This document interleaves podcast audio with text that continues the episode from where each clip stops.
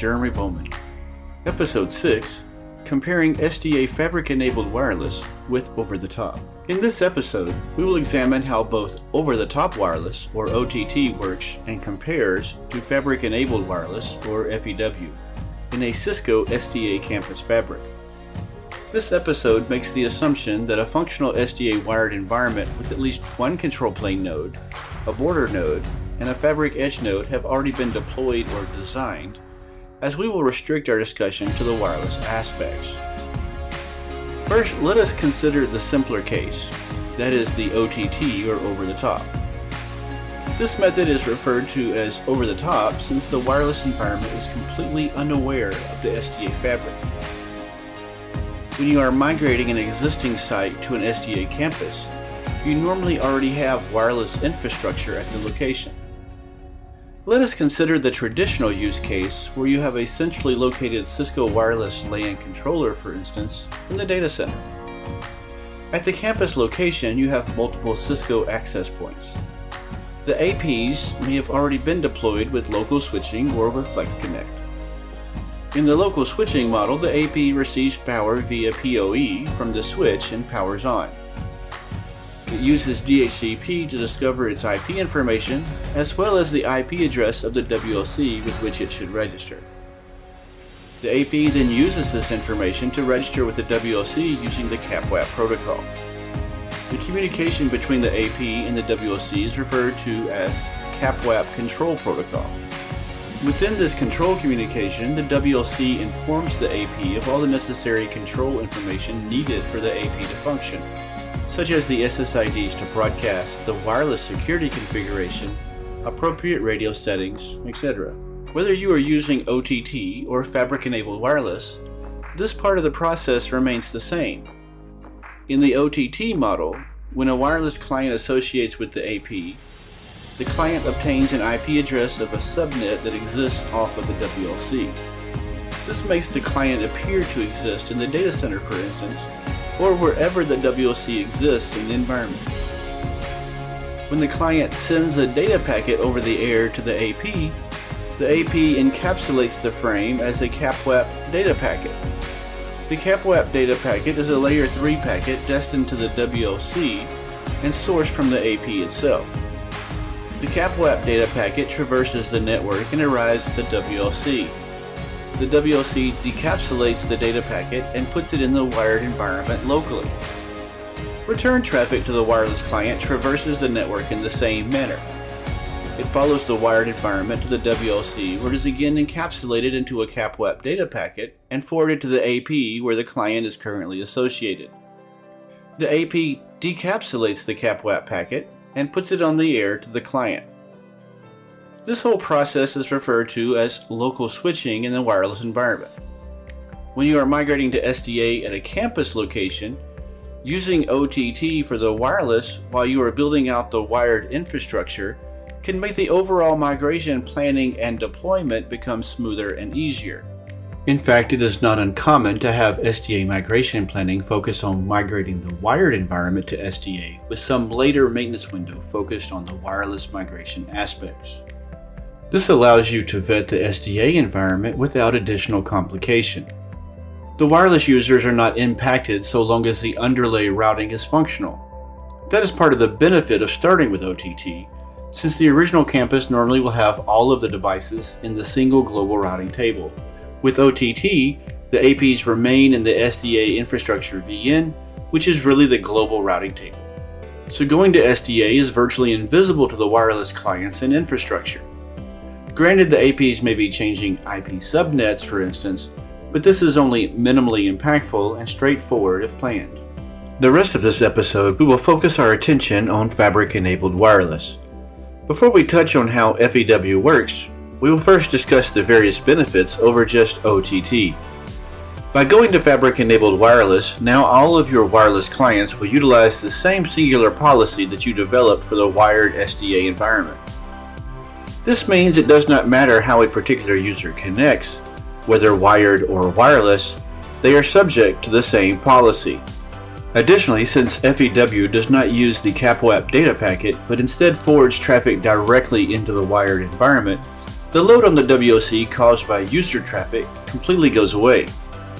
With SDA, there is a requirement for the WLC to be local to the fabric due to the control plane signaling between the WLC and the SDA control plane device. However, the WLC itself can be a lower end platform since it's no longer in the actual data path. Let's now look at how FEW actually works.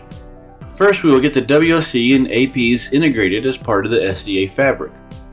This is done by first adding the WLC at the site to the Cisco DNA Center. The DNA Center will push the required fabric configuration to the WLC. This includes the credentials needed by the WLC to create a secure connection to the control plane node. Now our WLC is able to participate in the SDA fabric. So how do the APs come online?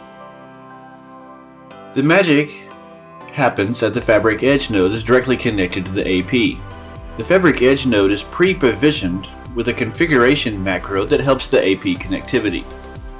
When the AP is plugged into a Fabric Edge node port, the Fabric Edge node discovers the AP via CDP and applies the configuration macro to assign the switch port to the correct VLAN. This VLAN happens to be part of the infrastructure VN in the underlay. The AP acquires its IP address via DHCP just as before. The AP is also registered with the SDA Fabric control plane as a wired host by the Fabric Edge node. The AP joins the WLC using the traditional CAPWAP control protocol as a local mode AP. The WLC will then validate that the AP is SDA capable or not.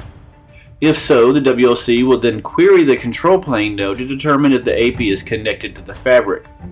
That is, is the endpoint ID of the AP registered with the SDA control plane as a directly connected wired device behind a Fabric Edge node?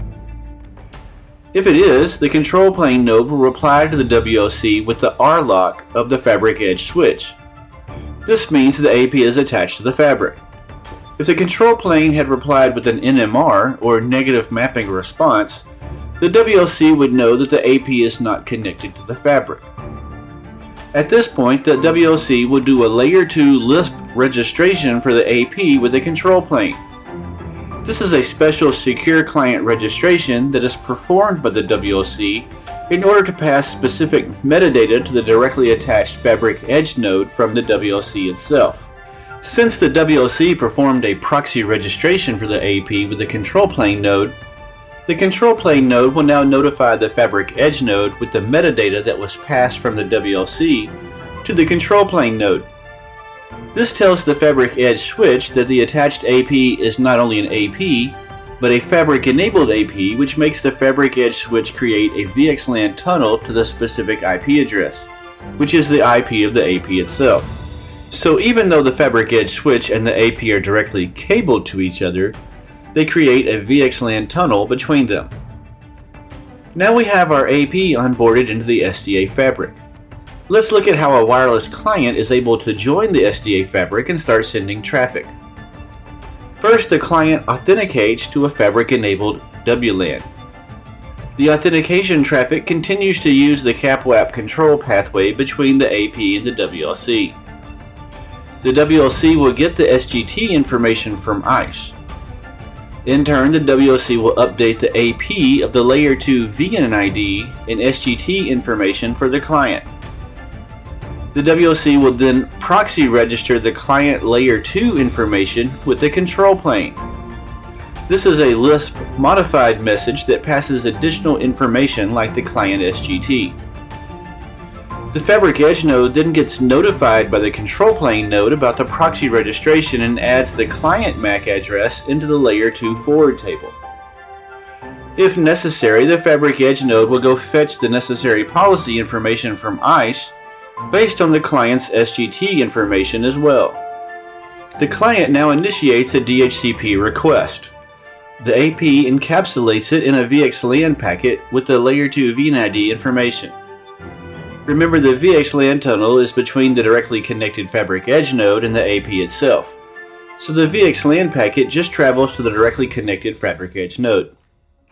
The Fabric Edge node maps the L2 VNID to the proper VLAN interface and forwards the DHCP request in the overlay similar to a wired client. In our next episode, we'll discuss how the SDA Fabric DHCP process occurs.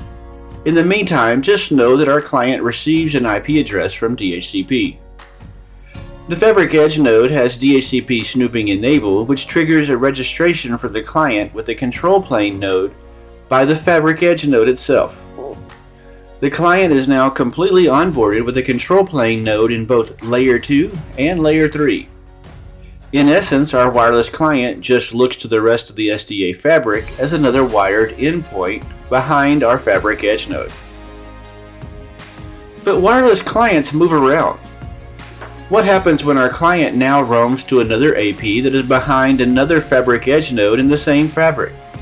Let's say our client roams from AP1 to AP2.